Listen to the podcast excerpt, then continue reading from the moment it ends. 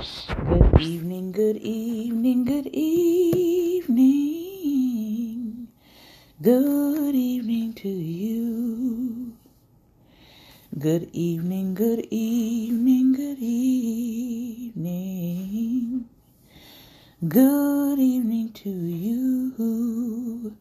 You. Good evening, good evening, good evening, and welcome, welcome, welcome to Daring Dialogues. I'm your host tonight, Shantae Charles. I hope that you have been having a great and wonderful day.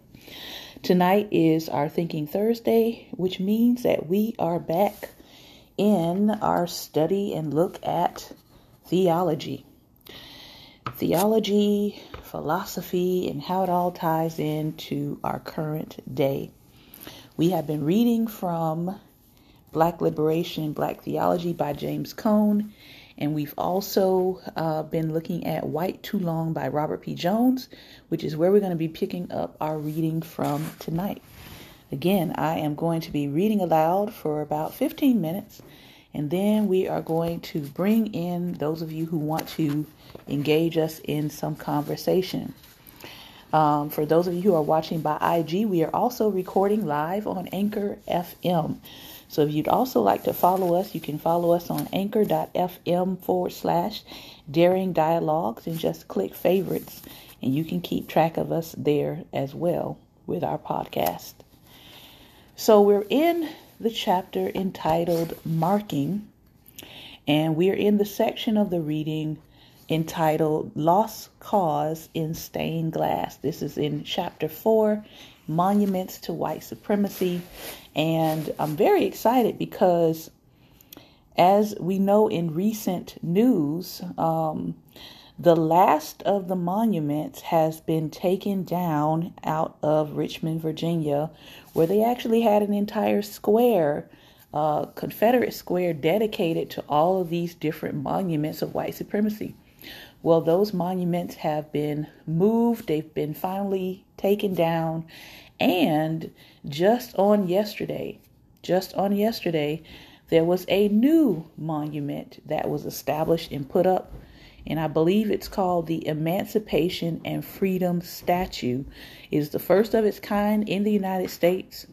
And um, there is no better place, as they have said, than for it to be at the epicenter of the formation and establishment of enslavement here in the United States and the principles of white supremacy being established in the United States right there in Virginia. Um, and so a lot of times people may not understand what, you know, what is the physical significance of this. Well, you're talking about unseating certain ideas and principles and establishing a new set of ideas and principles that need to stand beyond what has stood in the past. We know that there are people who are right now actively fighting progress in the United States, but it's also not just in the United States. Um, these enclaves of white supremacy, these ideas, these doctrines, these dogmas are being carried out by other leaders in other countries. And so, um, while we don't have the previous administration still here pushing it, pushing it, pushing it, um, you know, in a very overt way, we still have, you still have people who are trying to push those ideals forward, even though, um, you know, that person has been moved out of the way. So it is a very good sign um, that progress is going to be made. There are people who are still pushing back, right? They're still pushing back against these notions and these ideas. We know that the fight is not over. Um, as long as we are alive, apparently, there's going to be probably some pushback in terms of these doctrines, but we can move forward as long as we have people who are pushing against the darkness.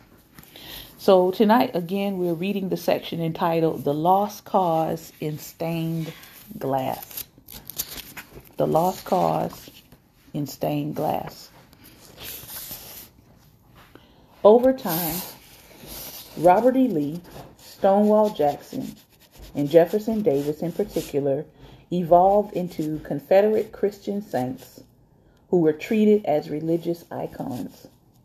In addition to the public monuments, groups such as the United Daughters of the Confederacy and many upper class Southern whites in general worked to incorporate images of this Confederate Trinity in sacred spaces, principally through stained glass installations in churches and other public buildings.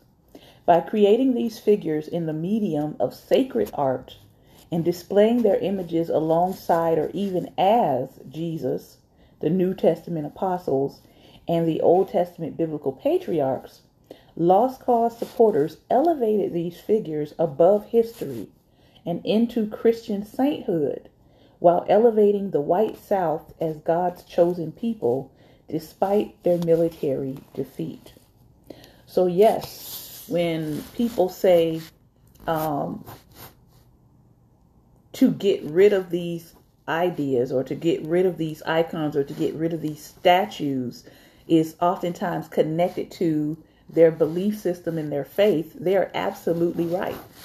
Because in these churches, these figures, as the author is telling us, were actually used to portray people from the Bible. So you're equating these people who were um, you're equating the principles of segregation, of discrimination, of uh, white purity, of separatism. You're equating those principles as being connected to what it means to be a Christian, or what it means to be holy, or what it means to be righteous. All right.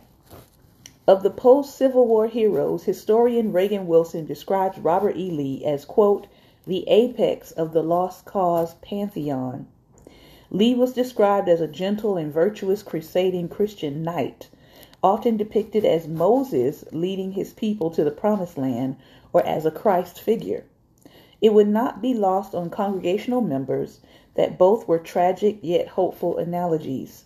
Moses never made it to the promised land and Christ was crucified, but Moses pointed the way to the Jewish people's ultimate arrival in the promised land and Christ rose from the dead. Hence, the idea of the South or the ideas of the South or the principles of the South rising again.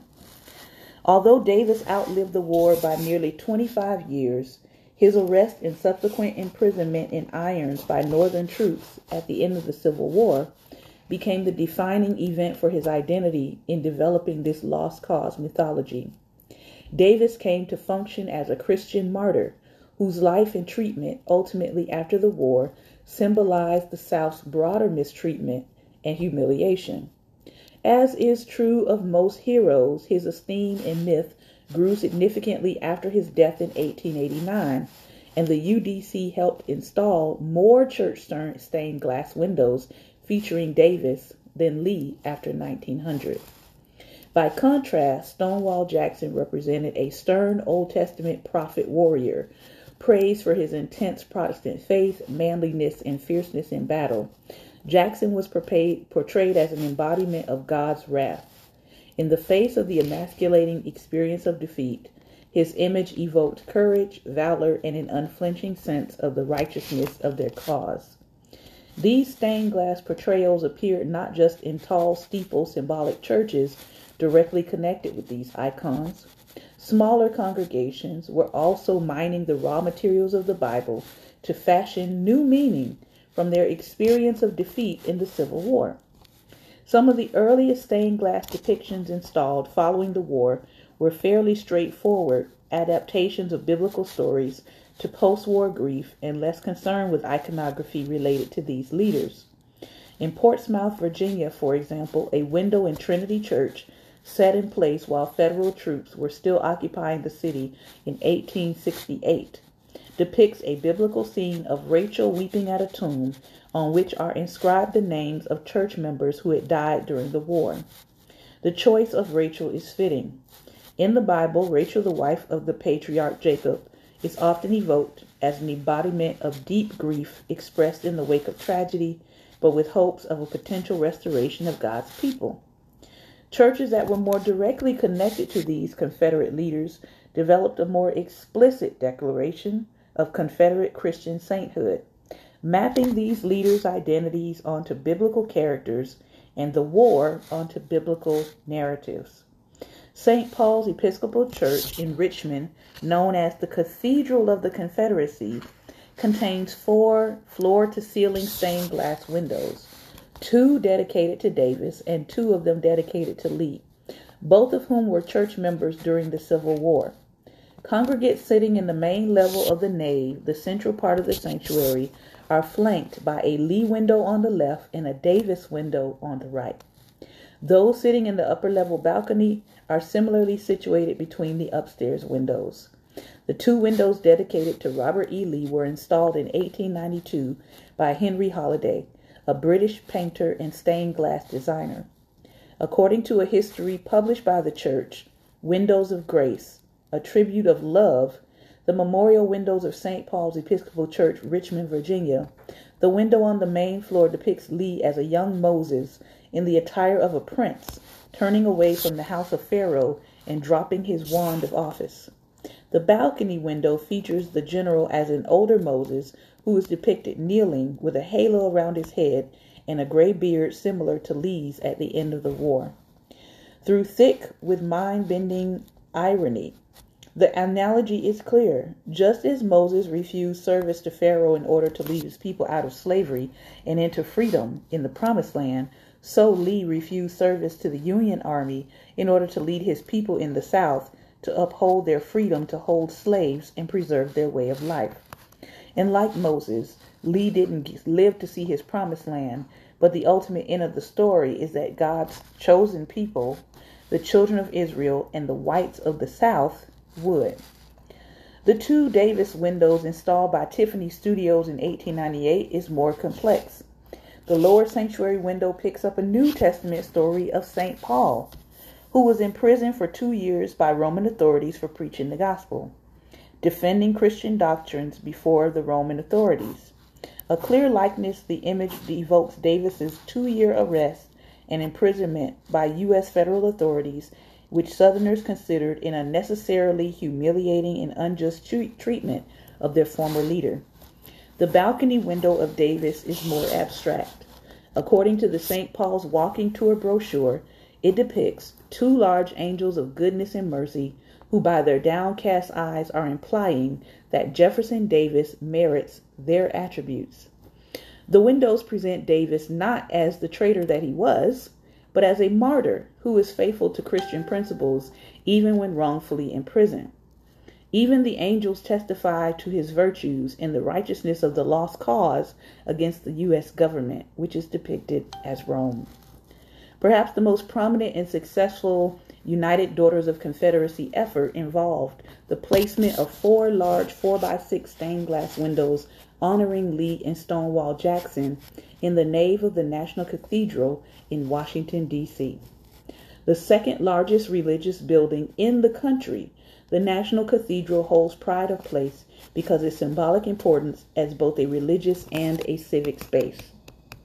The cathedral has served as the site of state funerals or memorial services for presidents, from Woodrow Wilson in 1924 to George H.W. Bush in 2018, as the setting for other semi official state events such as presidential inaugural prayer services and as the gathering place for national mourning in the wake of horrific events such as the terrorist attacks on September 11, 2001.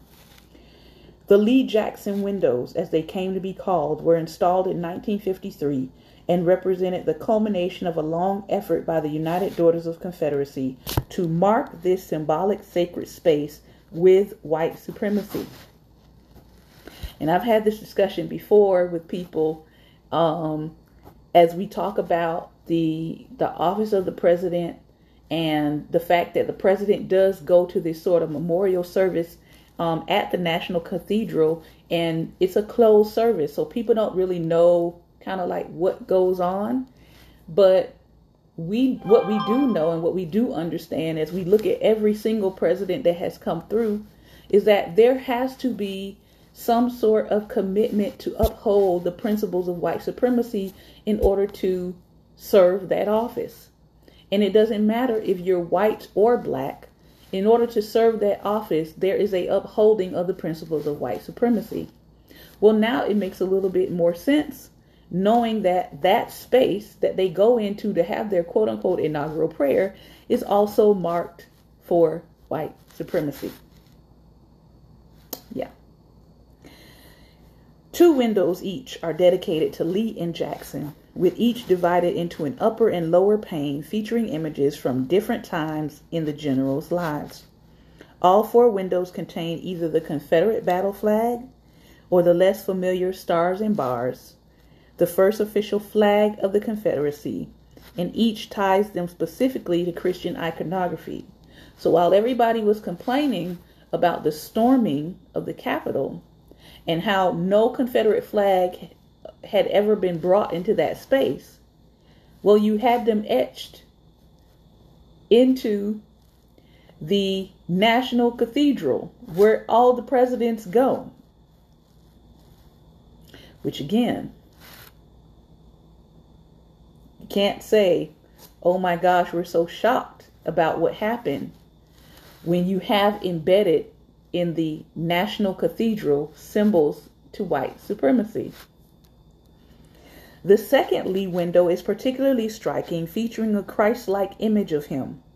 Dressed in long robes and haloed, he is standing with outstretched arms and open palms, surrounded by the words, Lord, now lettest thou thy servant depart in peace. An allusion to a New Testament passage where a righteous man declares that his life has been fulfilled because he has lived to see the Messiah. The first Jackson window depicts a uniformed Jackson kneeling with an open Bible in his hands in a war camp setting. Above his head flies the Confederate battle flag, and to his left are words, reading the Bible. The second Jackson window portrays the general as a Christian knight in white armor, stretching his arms wide as he steps across a river. In front of him are heaven's bright golden open gates and large trumpets. His figure is surrounded by the words, and he passed over, and all the trumpets sounded for him. A line alluding to the dignified death of Mr. Valiant for Truth, a courageous character in John Bunyan's The Pilgrim's Progress, from this world to that which is to come, and also echoing Jackson's final words before his death. Symbols the Confederate battle flag. Now we're going to stop here, but um, next time we're going to get into the symbol of the Confederate battle flag and its importance. And then um, we're going to talk about next time the turning point that happened, the massacre at Emanuel AME Church in Charleston. But what I want us to focus in on here is the fact that these things are deeply embedded, not just into the ideology of our country, but they're embedded into our symbols, they're embedded into our buildings. These people wanted to cement their figures, their ideology, their symbols into the country in such a way that it would take great effort to remove these symbols. This wasn't just like a drawing or a painting, you know, that could be painted over very quickly. These were statues, several hundreds of feet high, that, as we have been seeing all around the country, have needed cranes. okay to lift them and haul them off, and it takes several hours to do this. And also, now we see all of this intricate stained glass work embedded in religious places where people go to worship. They've replaced biblical characters. Hear that. They replace biblical characters with their own Confederate icons. They have made them equivalent. So when we go back to, Thou shalt have no other gods before me, what have they been doing all this time? And this is across the country. He's just talking about the few main ones. But you can probably guess that a lot of these stained glass images that people think is the Apostle Paul and Moses, and if you probably inspected a little closer in your wonderful little Americana church in small town America, it's probably a Confederate soldier of someone posing as Moses, Jesus, Paul. Okay, they really they kind of stuck with those three mainly, but I'm sure if they could try to correlate their lost cause and correlate their feelings of being mistreated because no you can't continue to own human beings they felt like that was a mistreatment and a miscarriage of justice for them that they were stopped from owning other humans. But they're going to immortalize how they felt about their heroic figures and they're going to substitute out biblical people for Confederate soldiers. That's a whole, whole problem. So, this is what I'm sharing tonight. If you'd like to come on and um, give some conversation around this about the ways that white supremacy continues to embed itself in American society, I'm going to bring you on at this time. If you are listening by Anchor FM, I want to thank you for your time and attention. And I hope that you will join me tomorrow as we're back with Getting Good with Money for our Finance Friday. Take care and God bless.